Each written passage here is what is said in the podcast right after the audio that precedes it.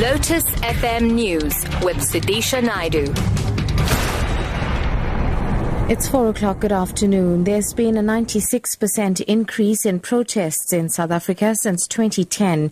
Research by the Institute of Race Relations reveals that protests are more likely to occur in areas where wasteful government spending is rife. IRR research analyst Gabriella McKay says 21% of the protests occurred in Gauteng and, uh, and 18% each in the Eastern Cape and KwaZulu-Natal. She says these provinces have high levels of waste wasteful expenditure. The Western Cape has the lowest level of fruitless expenditure. McKay says the biggest problems are to be found at local government level, with municipalities often not properly spending public funds and being unable to collect money.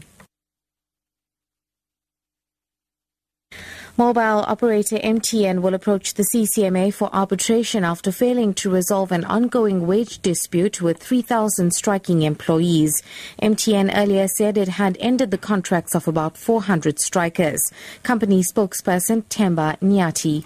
Look, MTN has always tried to find uh, an, amicable resolution to this matter. So, what we're looking at is that uh, we have proposed uh, an arbitration to the whole issue, whereby we're saying let the court either it could be the High Court, Labour Court, or CCMA appoint an independent arbitrator that will come up with a final verdict that will be enforceable after listening to both.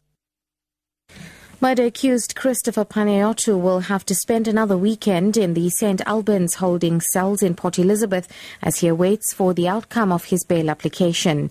Magistrate Abigail Beaton today postponed the case to June 4th, where she will hand down her judgment on whether Panayiotou will be granted bail.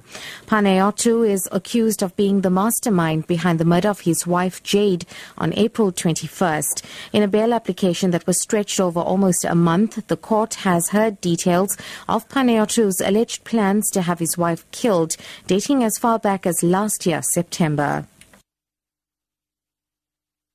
And finally, Eskom says stage one load shedding will take place from 5 this evening until 10 p.m. The power monopoly says it's continuing with planned maintenance in a bid to avoid load shedding during midwinter. Continued delays in the construction of the crucial Medupi and Kusile power plants has placed the aging national grid under heavy pressure. Energy analysts have appealed to the National Energy Regulator to allow private power suppliers, including households with solar power, to sell electricity into the grid.